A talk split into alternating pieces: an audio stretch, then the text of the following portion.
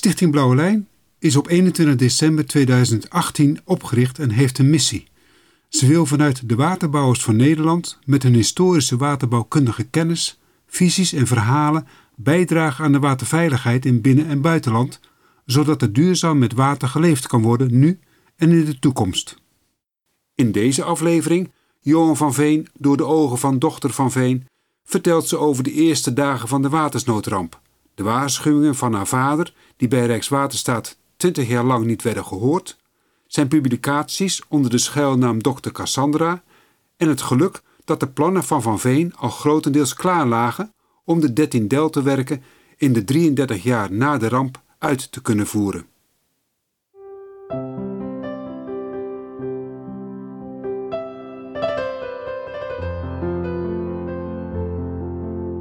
En hij zei wel, je moet beginnen met uh, de Noordzee uh, in te dammen en daarna de Wadden.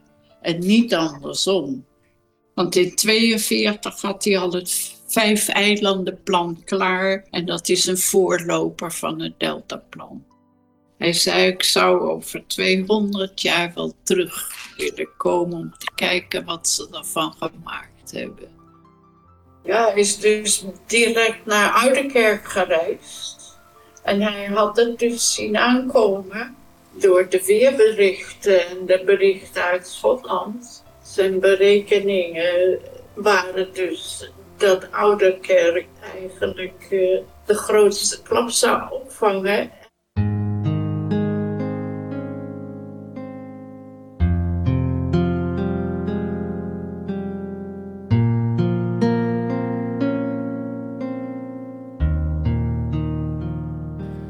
Dit is een podcast van Stichting Blauwe Lijn. In de vorige aflevering sprak ik met de jongste dochter van Johan van Veen, Marian, over het belang van Stichting Blauwe Lijn. Over enkele herinneringen aan haar vader en de vele rapporten die Johan van Veen schreef. Hij wordt ook wel de grondlegger van het Deltaplan genoemd, Master of the Floods. Vanuit het topshuis hier op de Oosterscheldekering praat ik nu met jou, Marian, in Frankrijk. Ik heb begrepen dat het daar een beetje sneeuwt. En als eerste wil ik je vragen wat je vindt van alle aandacht rondom de 70-jarige herdenking van de watersnoodramp. De dijken die toen in Zuidwest-Nederland braken, vele mensen verdronken en grote delen land kwamen onder water te staan, waarbij vee, boerderijen en huizen verloren gingen.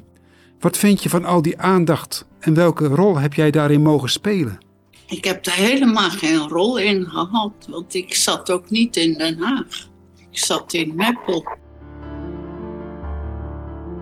We gaan even naar de opmaat van de ramp van 53. Je hebt er al veel over kunnen vertellen. Het liefst wilde hij genoemd worden de Master of the Floods, hè, in plaats van de grondlegger van het Deltaplan. Kun jij mij, Marian, even meenemen naar januari 1953? Je vader had toen al uh, plannen uh, bijna afgerond hè, en die ging die twee dagen voor de ramp van 53 inleveren bij de minister. Welke plannen waren dat nou precies? Was dat een samenvatting van het verlandingsplan of vijf eilandenplan? Wat zat er in zijn tas? Vijf eilandenplan. En dan verfijnder, nog verder de zee in. Hij was begonnen helemaal bij het Haringvliet en dat was zo allemaal opgeschoven. Het kan ook daar, het kan ook daar, het kan ook verder naar voren. En uiteindelijk is het nog verder naar voren gedaan. En toen zei mijn vader, dat zou ik nooit gedurfd hebben. En misschien was dat Schoenveld, ik weet het niet, met zijn opvolger of wat ook. Maar uiteindelijk is het dus uh, het plan van vader nog sterker uitgevoerd dan hij had berekend dat dat mogelijk was. Nou, zo'n groot compliment aan je vader dat het ook inderdaad is gebeurd in de jaren daarna, hè, waardoor de deltawerken allemaal eerder konden worden uitgevoerd en zelfs afgerond. Ja. Ze zijn begonnen inderdaad ook met de eerste plannen uit te voeren om de stroom te verminderen. En inderdaad, dus dat plan van mijn vader, die diverse plannen, dus steeds verder in zee. Maar dat laatste plan zei hij, nou, ik weet niet of ik dat gedurfd zou hebben. En op welk plan doel je dan, Marian, dat laatste plan? Helemaal tot aan de kust. En dat is ook nooit gebeurd, of nu weer wel? Ja, toen, en toen eh, werd het weer met de, de de mosselen en zo. En toen had vader een plan. Zei ja, maar dat komt dan ietsje later. En dat, daar wist hij een hele mooie plek voor in de Wadden. En daar waren betere en meer mosselen. Dat is dus nooit uitgevoerd. Zou je vader tevreden zijn geweest als hij terug kon kijken hoe het allemaal tot 2023 is uitgevoerd? Alle plannen? Ja, hij vond het geweldig. Hij zei, ik zou over 200 jaar wel terug willen komen om te kijken wat ze ervan gemaakt hebben. Want dat verlandingsplan, dat was mooier, maar dat zou 200 jaar duren en dat was te lang. Ik heb gezocht in het archief om geluidsfragmenten van je vader te vinden en ik heb één geluidsfragment uh, gevonden. Dat was een fragment waarin hij met andere mensen in het KLM-vliegtuig de Abel Tasman stapte voor een rondvlucht boven het rampgebied van een watersnood, nu 70 jaar geleden. Kende jij dat fragment? Nee, ik ken een ander fragment. Ik ben blij dat er nog iets van over is. Aan boord van de KLM-vogel Abel Tasman, luisteraars, die vandaag een speciale vlucht heeft gemaakt naar de watersnoodgebieden bevond zich ook de hoofdingenieur van de Rijkswaterstaat, dokter-ingenieur J. van Veen, in het buitenland bekend als auteur van het boek Drain, Dredge and Reclaim. Meneer Van Veen, ik ken u al van verschillende vorige gelegenheden. En het is op grond daarvan dat ik de vrijmoedigheid neem om u op dit ogenblik, nu u zo vlak in mijn omgeving bent, even aan te spreken. Te meer waar ik meen en mocht dit niet zo zijn, dan bied ik daarvoor bij voorbaat de luisteraars met onschuldigingen aan. Dat dit de eerste maal is dat wij in deze dagen in de gelegenheid zijn een Rijkswaterstaat-official van u importantie voor de microfoon te krijgen. Ik begrijp dat u heel weinig kunt zeggen. Maar in deze dagen, meneer eh, Van Veen, is het weinige ons al lief. Hebt u enig idee van het aantal dijkdoorbraken? Nee, wij hebben nog geen idee van het aantal. Wij hebben wel verschillende vluchten naar boven gemaakt. En de KLM en andere instanties hebben fotografieën genomen. Maar we weten nog niet waar de gevaarlijke plaatsen zijn. Uh, wij schatten het aantal dijkdoorbraken toch zeker op meer dan 100. Misschien wel bij de 200. Is de Rijkswaterstaat nu al begonnen met het treffen van de eerste voorbereidende maatregelen om tot herstelwerkzaamheden over te gaan? Dat is inderdaad was het al zondag. Zondagmorgen was ik onder andere bij de Hollandse IJsseldijken. En daar, daar waren de boeren en andere mensen al druk bezig met de gaten te dichten. Dat waren de gevaarlijkste dijken. De westelijke dijk die moest heel Holland beschermen. De oostelijke dijk moest de Krimpenerwaard beschermen. Bij de oostelijke dijk stond ik. Daar was een gat van 45 meter breed en het was laag water, maar het water stroomde met een grote waterval naar binnen. Dat gat heeft men tijdelijk weten te dichten. Wat zullen naar uw mening de moeilijkste plaatsen zijn om het eh, herstel ter hand te nemen? Uh, Schouwen zal een van de grote lastposten zijn. De andere uh, eilanden? Uh, Overflakkee ook misschien, maar dat ligt hoger. Schouwen ligt eigenlijk veel te laag. Dat is een geval dat nog erger is dan Walcheren wanneer wij lang wachten. Onze hoop is gevestigd op spoedige dichting. Ik vraag aan Marian wat zij nog weet wat haar vader op 1 februari 1953 deed. En de dagen daarna. Nou, hij heeft toen dat, dat vliegtuig gedaan om te zien wat het ergste was en, en hoeveel het was. En hij was als de dood voor vliegtuigen. En ook voor auto's hoor. Al die moderne dingen, dat moest ik. Rijkswaterstaat ook een auto met chauffeur. Het is mij nog niet helemaal duidelijk wat jouw vader in de eerste februari-dagen van 1953 allemaal gedaan heeft. Waar was hij bijvoorbeeld en met welke mensen en waar is hij geweest? Ja, hij is dus direct naar Oudekerk gereisd. En hij had het dus zien aankomen door de weerberichten en de berichten uit Schotland. Zijn berekeningen waren dus dat Oude Kerk eigenlijk uh, de grootste klap zou opvangen. En dat daar dus ook het grootste gevaar zat voor Rotterdam en Amsterdam. Dus hij had al in die twee dagen twee schepen met zand daar liggen. En dat wordt ook nooit genoemd. Er wordt altijd wel genoemd dat die schepen met zand daar lagen. En dat iemand zei, de meneer, daar liggen zandschepen. Oh, zei die. Dus stopt hij er maar in. Maar hij wist natuurlijk al lang dat die schepen daar lagen. Wie legt nou twee zulke schepen daar? En die schepen zijn ook allebei gebruikt. Ja, en het was ook precies genoeg. Want wat had er anders kunnen gebeuren? Dan was dus Amsterdam ook ondergelopen en Rotterdam en al die andere polders. Dan waren er miljoenen doden geweest. Gouda, Utrecht, Holland. Vandaar ook dat hij naar de, de dijk van Oude Kerk is gegaan om dat allemaal te regelen. Ja, maar hij heeft dat dus allemaal nooit op papier gezet. Dat was echt alleen een verhaal van thuis. Maar jij hebt het verhaal met ons nu gedeeld. Ik denk dat hij daar nog wel voor veroordeeld zou worden. Maar dat, zo is wel het verhaal. Er waren niet toevallig twee schepen. Met toevallig genoeg zand. En toevallig dat die beide schippers hun schepen wilden afzinken. Dat was allemaal geen toeval. Dus jouw vader was trots dat het toch uh, gelukt was om de dijk heel te houden bij Oude Kerk. Dat het water daar stil stond. En dat het uh, dus langzaam wegtrok.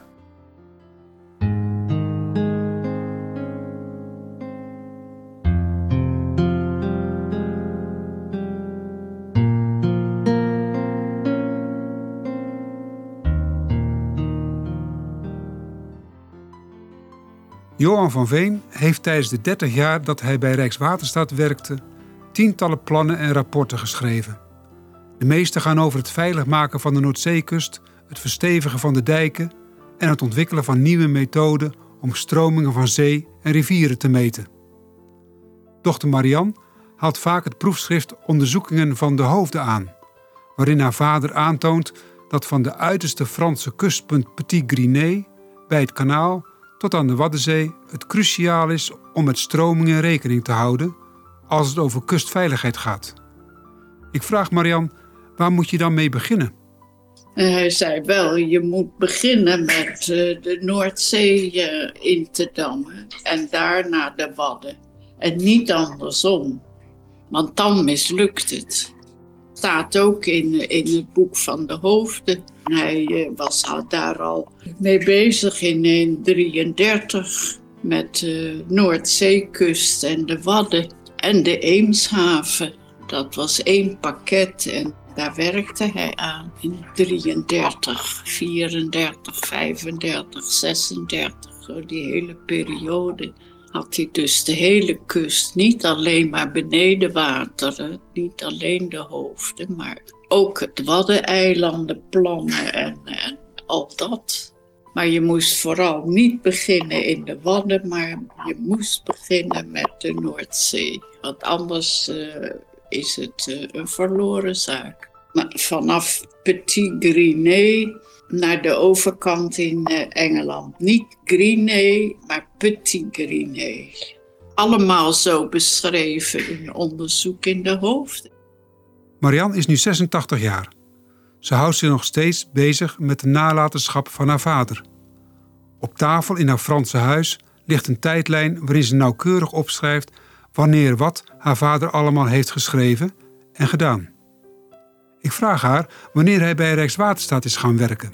Bij Rijkswaterstaat, ja. Wordt hij eh, in het waterloopkundig laboratorium wordt gebouwd voor de Zuiderzeewerken. En op 1 juli 29 kwam hij bij Rijkswaterstaat arrondissement door tijdelijk in dienst als assistent-ingenieur tot 1931. En dan krijgt hij een vaste dienst in Dort tot september 1933. En dan wordt in 29 ook de oprichting van de studiedienst Rijkswaterstaat voor zeenarmen beneden rivieren en kusten naar aanleiding van de verzanding van de Westerschelde benoemd. En toen heeft hij ook een publicatie gedaan van de Fivel en haar verzanding. Dus de, de wadden zaten daar toen ook al bij. En dan krijgt hij een idee over de analogie tussen elektriciteit en getijdenstroming. En in 1933 werd de studiedienst ondergebracht bij de directie beneden de rivieren met beschikking over meetvaartuigen, de zeesleepboot Oceaan en meetdirectievaartuig Noord-Holland. 33 tot 39 onderzoek Zeemonden, Waddengebied en voorbereiding Eemshaven. En toen kwam de Tweede Wereldoorlog. Voor Johan van Veen betekende dat gewoon doorwerken, rapporten schrijven en zelfs een boek schrijven. Hij was blij dat hij voor de oorlog het voor elkaar kreeg dat de Stormvloedcommissie er kwam met hemzelf als secretaris. Het is begrijpelijk dat de Nederlandse regering andere prioriteiten stelde aan de toestand van het land. De veiligheid van de kusten en het versterken van de dijken liet de regering zoals het was. Eerst moest het ondergelopen Walcheren in oktober 1944 worden aangepakt. En niet te vergeten de wederopbouw. Marian leest verder op haar tijdlijn. Dan in 1942 komt hij met het plan landaanwinning, stadsuitbreiding voor Scheveningen. Maar het blijven plannen, Marian. De uitvoering uh, kon niet doorgaan, omdat het toen Nederland was toen natuurlijk in oorlog. Ja. Ik begrijp eigenlijk uit jouw woorden, Marian, dus dat de Rijkswaterstaat, de dienst, gewoon doorwerkte tijdens de oorlog. Ja, want in 1942 had hij al het vijf eilandenplan klaar. En dat is een voorloper van het Deltaplan. Dus het ging toch allemaal wel gewoon door. En het werd ook wel tamelijk gauw uitgevoerd. Ja, na de Tweede Wereldoorlog dan ging Rijkswaterstaat natuurlijk wel door met het werk. Maar ook de wederopbouw was natuurlijk voor de regering nog belangrijker. De Rijkswaterstaat moest weer even wachten voordat ze aan de beurt waren. Maar eerst moest natuurlijk walgeren voordat alle plannen uit de kast konden komen. En walgeren hebben ze in recordtijd.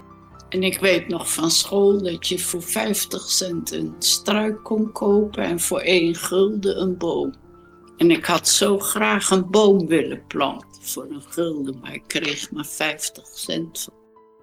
In 1946 concludeerde de Stormvloedcommissie dat alle dijken in Zuidwest-Nederland te laag waren. In 1950 werd daarom eindelijk begonnen met de afdichting van de Brielse Maas. Ook werkte Van Veen in die periode aan een model om getijstromen te vergelijken met elektrische stromen. Zijn methode lokte veel kritiek uit. Vooral aan de betrouwbaarheid ervan werd, achteraf ten onrechte, jarenlang getwijfeld. Tijdens de voorbereidende studies van de waterstaatkundige plannen in het deltagebied werd vanaf 1940 in toenemende mate de behoefte gevoeld aan een rekenapparaat waarmee men snel de getijdenbeweging en de gevolgen hierop door bijvoorbeeld afdamming zou kunnen berekenen. Marian zegt hierover. Wat ook nooit genoemd is, is dat uh, hij een radarproductie bij Kelvin en Hughes heeft laten maken. En dat ging uit van de Tidal Box Relay, uitgevonden en octrooi. Dus er is ergens een octrooi over. En wat kon dat apparaat, om het even kort simpel te zeggen? Die kon dus in heel korte tijd berekenen wat, wat de stroming was van het water, de elektriciteit. Dus eigenlijk heeft hij al een apparaat uitgevonden, je vader, als voorloper van de computer. Ja, en dat deed hij dus met de kat in 1944. En in 1948 is het dus uh, aangeboden aan uh, Kelvin en Hughes in Engeland. 11 november 48.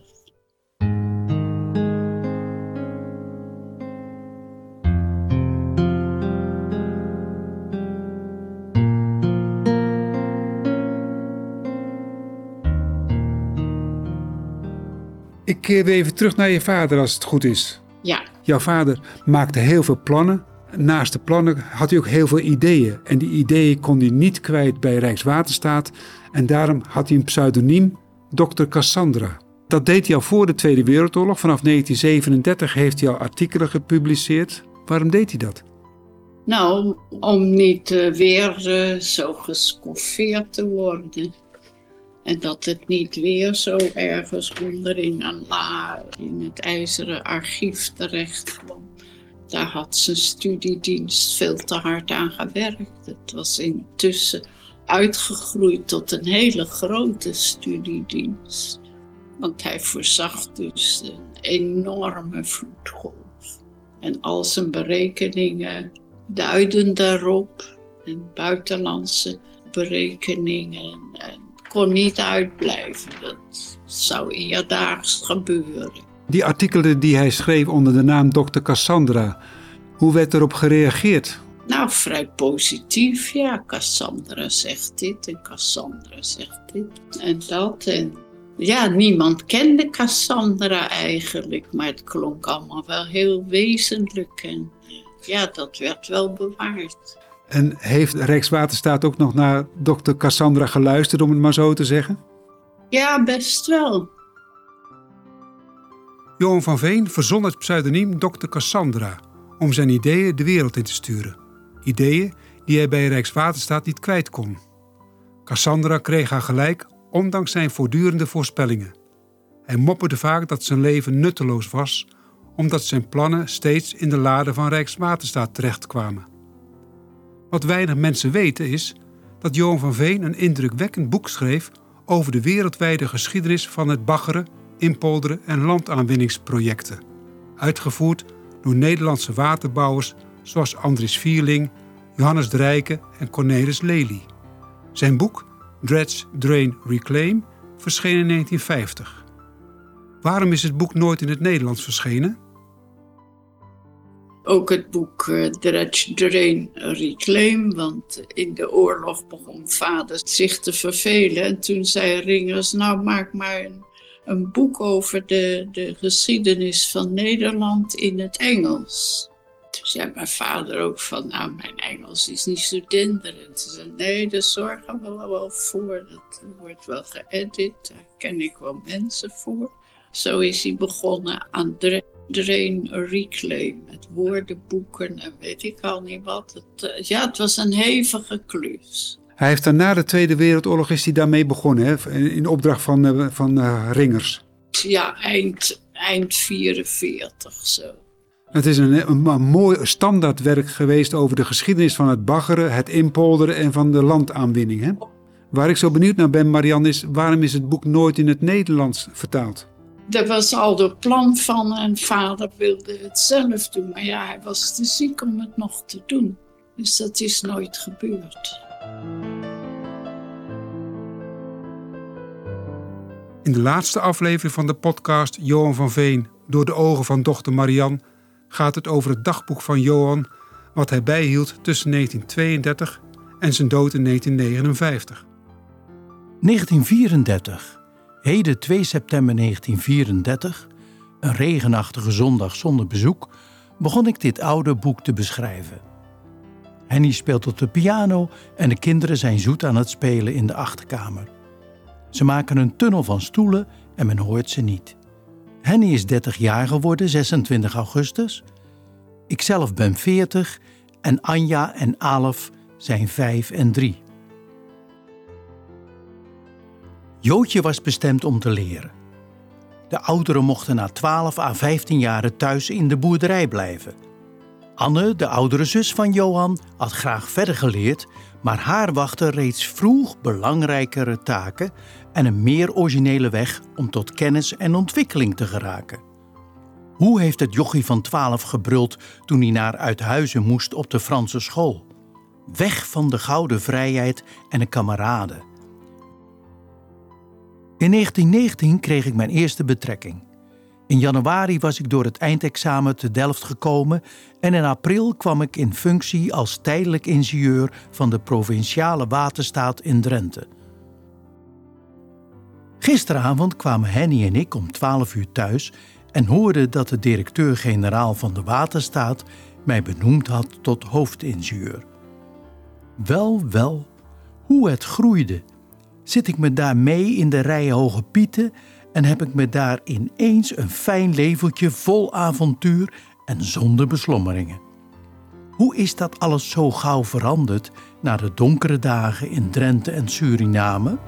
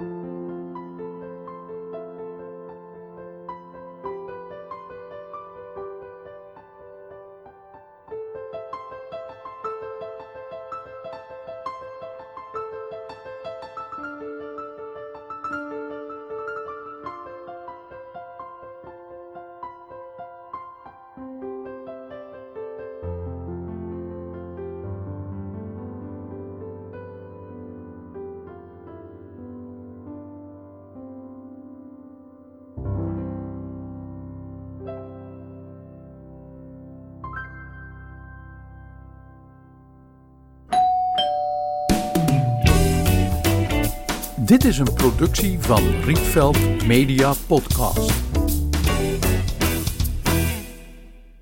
In de eerste aflevering Door de ogen van dochter van Veen staat het dagboek van Johan van Veen centraal, met daarin opmerkelijke passages die nog niet eerder zijn gepubliceerd.